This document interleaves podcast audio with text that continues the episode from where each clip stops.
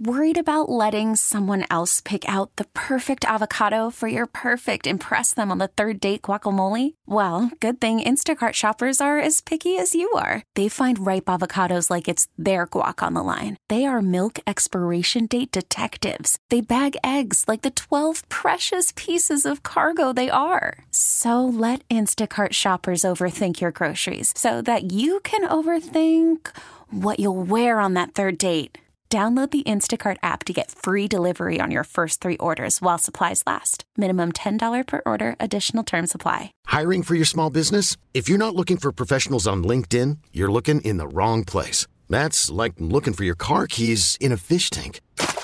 LinkedIn helps you hire professionals you can't find anywhere else, even those who aren't actively searching for a new job but might be open to the perfect role. In a given month, over 70% of LinkedIn users don't even visit other leading job sites. So start looking in the right place. With LinkedIn, you can hire professionals like a professional. Post your free job on linkedin.com slash recommend today. Blessed greetings and love, Dr. Dread. Welcome to Bob Radio. How you doing?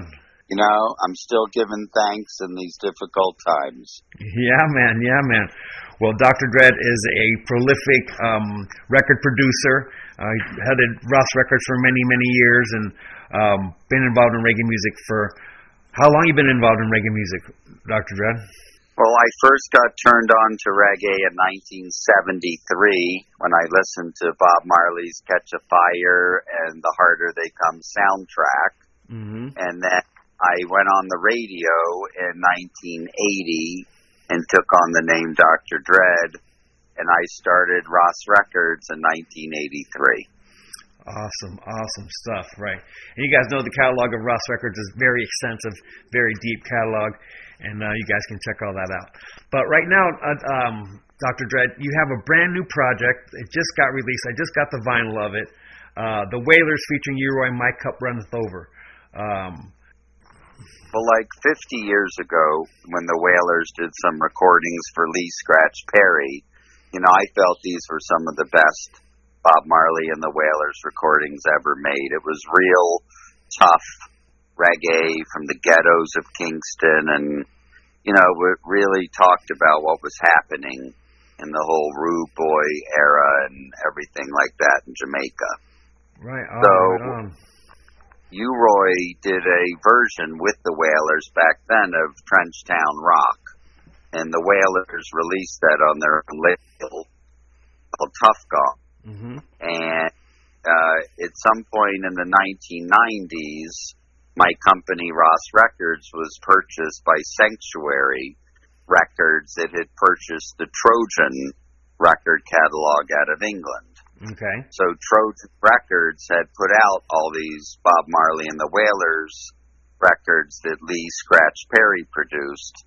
So I had the idea of going in and having U-Roy toast or rap on all these other songs, you know, that Lee Perry had done with the Wailers and Sanctuary gave me the permission to do this.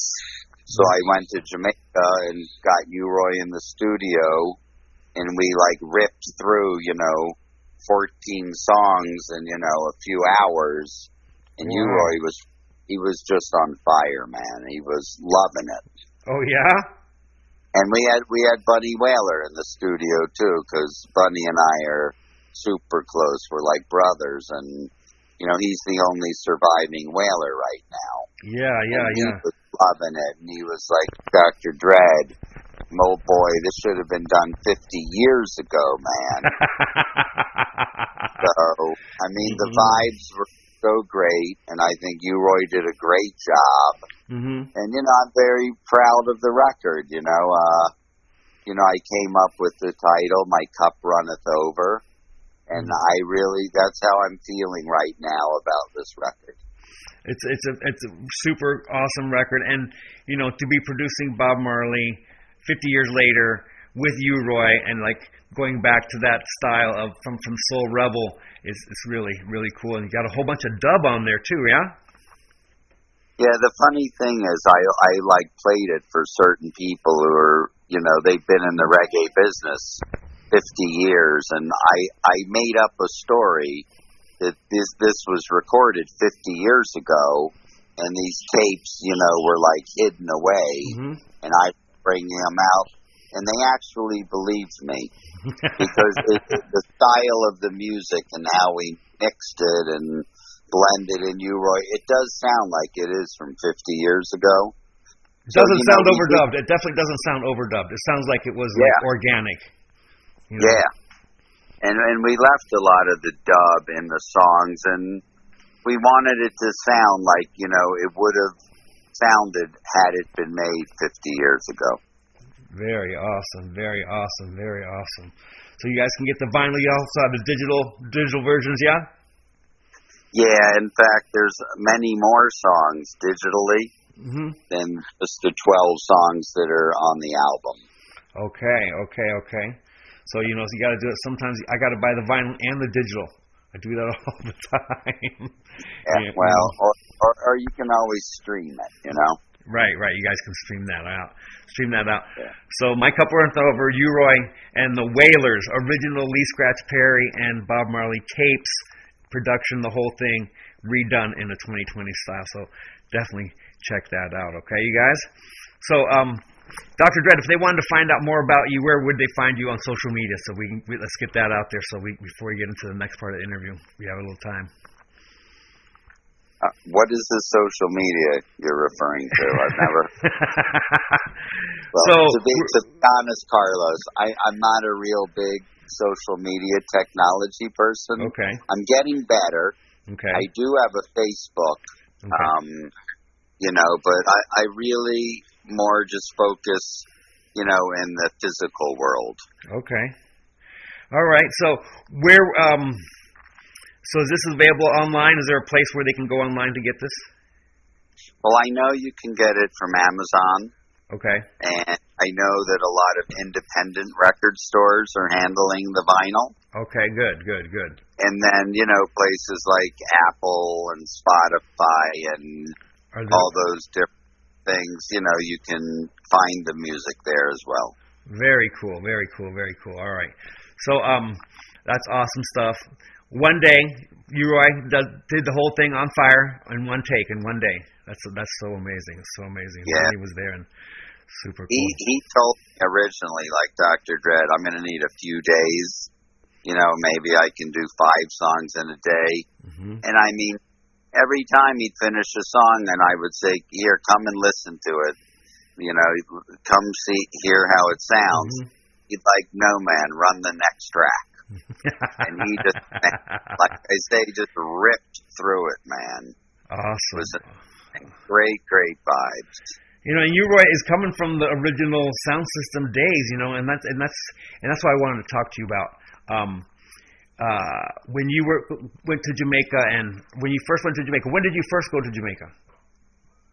I first went to Jamaica in 1977. So you had, so you went to Jamaica before you went on the radio. I did. Basically, I got turned on to Jamaica culture. I really connected with what Bob Marley had to say and about the whole Rastafari lifestyle. Mm-hmm. And I let my hair dread up. Mm-hmm. And I actually took three months and walked across the island of Jamaica. Oh wow. How I really got to know Jamaican people and the country and you know, I, I I'm I'm more at home in Jamaica than I am in the United States. Okay. And I was just there recently in January, Mm-hmm. and uh, I just I love the people there. I love the vibes. So you know, I really got exposed to Jamaica in that first three months trip that I spent there. That is so cool. That was so cool. We're, we're, we're going to get back to that, but I have a similar experience. I went down to Jamaica to find out more about Rastafari and reggae music, and did a bike trip. Took my surfboard down there, and, and we did a pilgrimage from uh, well, truck back and with however we could get truck back was the only truck back and bus was the only way we could get the bikes and the surfboards onto the onto uh, to where we were going. We were going from uh, Lucea to um, St. Thomas to do some surfing out in St. Thomas. Wow. So, I That's mean, cool. So I, you know, I traveling across the country as a sufferer, you know, on in a truck back and stuff. You really get to know the country traveling Yeah. through Jamaica from one end to the other. So that is really cool stuff. I never, I never knew you did that, Carlos. yeah, yeah, I did that. I did that Cool, man. early '90s. cool. Um, Nice. um, so you went you went there in 1977, and did you ever get to meet? Did you meet Bob Marley when you went there, or did was it on a mission, just vacationing? What was was it business? What was going on?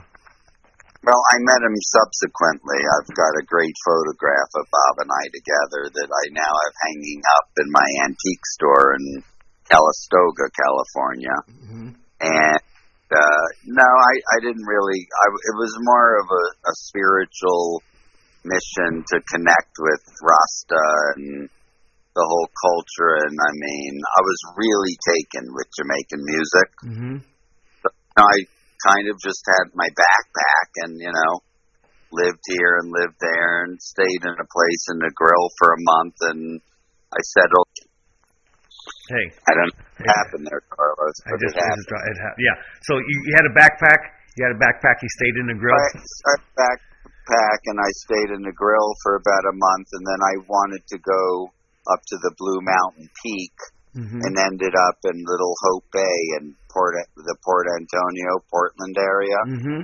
I know it. and lived there for a while and uh you know I just got real comfortable with living in Jamaica and being there so kind of dropped everything and just went to Jamaica for 3 months Awesome. I love it. That's amazing. So you really, you really do get to know Jamaica, and then of course you um, are into Rastafarian culture and all that stuff, and that's uh, it's a great way to understand. and while I was seven Carlos started collecting 45 RPM records hmm So I would little towns, and they would tell me, "Oh, so and so used to have a record store, and he's still got a bunch of records." Ah, I was just buying and collecting these really rare 45s, and Mm. when I got back to the states, you know, years later, somebody said, "You know, you were Harry."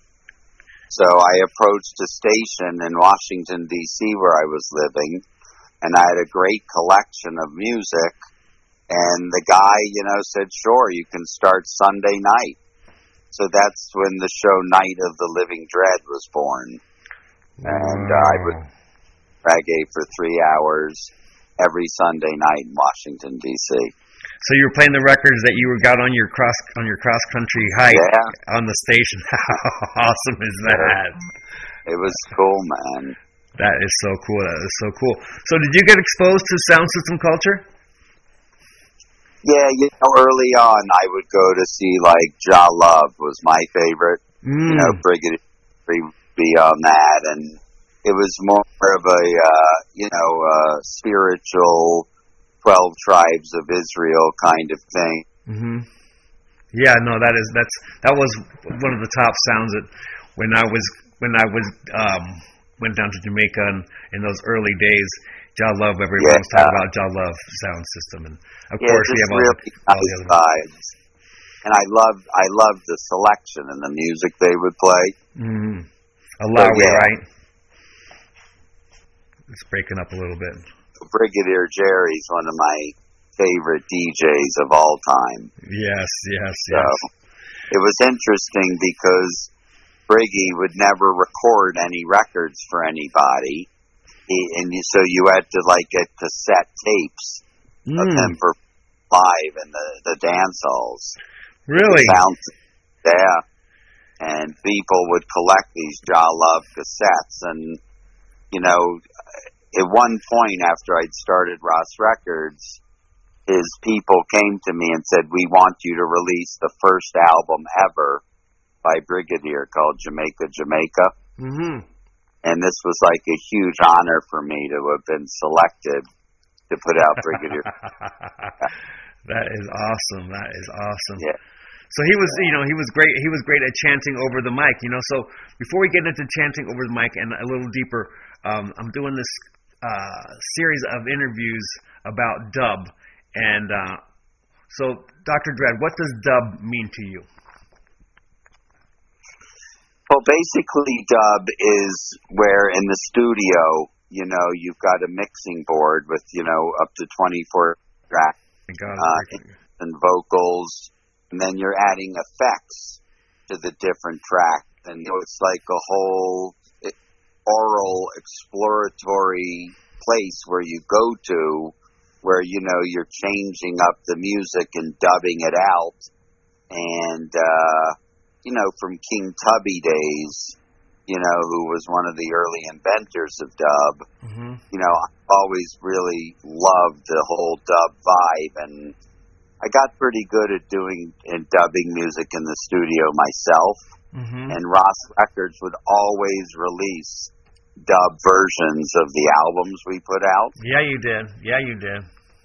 And and what's so cool about dub is, you know, the B side of all the 45s that would come out would be a dub version. Mm-hmm. Dub versions which were, you know, fundamentally instrumental versions of the song with a little vocal splashed in there is what they would use in the dance halls to have these DJs rap over, toast over the music. Mm-hmm. It's a fact that this is what was the genesis of what is now known as hip hop and rap music. Yeah. It all started in Jamaica on dub versions, and King Herc, you know, went to the Bronx from Jamaica, and he started doing it at parties in New York, and then other Americans started doing it, and all of a sudden, you know, rap music was blowing up, but it all came out of Jamaica. I got a, I got an interesting question for you. That I was talking to my uh, friend. Now we understand sound systems to be as a guy with one turntable. Well, now it's modern. If you don't see a DJ with two turntables or two decks, it looks weird, right?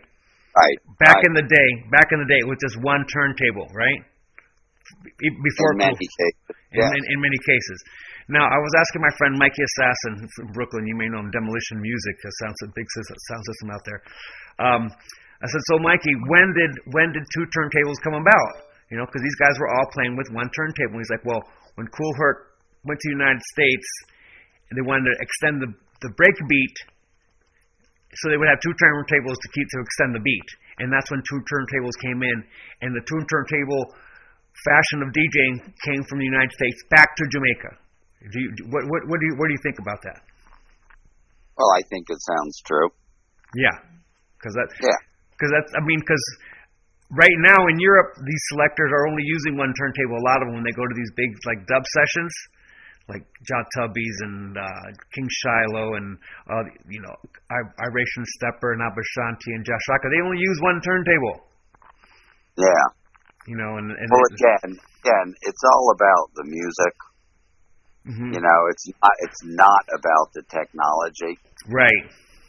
So you know, if it's only one turntable, but you got some slamming tunes, hmm you know, you, you're gonna get the crowd all excited. They don't care if there's a a second while you're rapping on the mic and you're flipping a record. You know? Right, right, right, right, right. No, it's just a different style. It's just a different style, and, and I was just curious because it went from like really like playing and playing the flip side and having the, your DJ and stuff to being like Right. to juggling, Right. like to juggling rhythms. When when you know a rhythm collection would come out, it became who could beat beat match the best and and keep the keep that vibe going without interruption or you know a big pull up at the beginning and restart the stuff and and stuff like that. You know what I'm saying? Yeah, man. Of course. Yeah, yeah, yeah, yeah, That, yeah. That's that's real Jamaican culture. You know. Yeah, yeah, yeah. So, um, that's amazing. I, lo- I, I love hearing that. Did you did you ever meet King Tubby? Yeah, man. I met Tubby. In fact, the first album I ever put out was by Peter Broggs. It was called Rastafari Live It. Awesome record. And I took the cover photograph of Peter Broggs. You know, when I started my company, I had no money. I was just scraping it together to make my first album with Peter Broggs. hmm And I took the cover photograph at Tubby's studio. Oh man, that is awesome. Rest in peace, Peter Bog. Really true. cool guy. I, I met him in Montego Bay in the parking lot trying to sell me Rastafari Live It. His whole collection of records he was trying to sell. He's a really fun, fun guy. He's super Yeah, awesome. And then yeah. you know, and then you you you worked we worked hand in hand with all the producers because they some of the art production labels wanted to release their music through RAS Records. That's true. So I would produce some things myself, and then I would license things, you know, from basically all the different producers in Jamaica. Awesome, Joe Gibbs, King Jammies, everybody. Yeah, man, everybody, because you know we're all in this together, and RAS Records was serious about promoting reggae, you know, through the whole world. Yeah, no, no, it was it was great because I used to love to leaf through the RAS Records catalogs. I was like, I want that record, and I want that right. record, and I want that record. Well, you know, RAS RAS stands for real, authentic sound. Yeah. So that was really what I was after was trying to bring that real, authentic sound from Jamaica to the rest of the world. And, and I think um, I think we're going to get back more and more into the real authentic sound of of uh, reggae music in, in Jamaica, and um, you know I think uh, this downtime has let a lot of fluffy stuff kind of like you know it's kind of got exposed as being fluffy, and the music that has stayed true in reggae music are some of these very old songs with the true message and that are going to keep on playing forever. Some of the stuff that you know was released last year, played last year, and that's all. It's all, it's all that's the only time it's ever going to play. You know what I'm saying? Right. Right.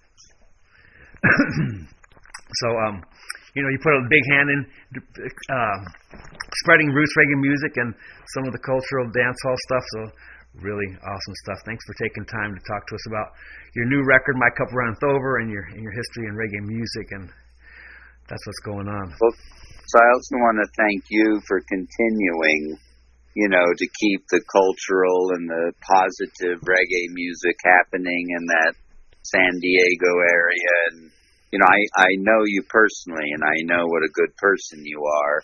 So, you know, I'm, I'm just give thanks that, you know, what you're doing to keep the music going and everything else you're doing as well. Right on, man. Thank you so much, man. So um, we look forward to more works from you. You got something else up up your sleeve? after this?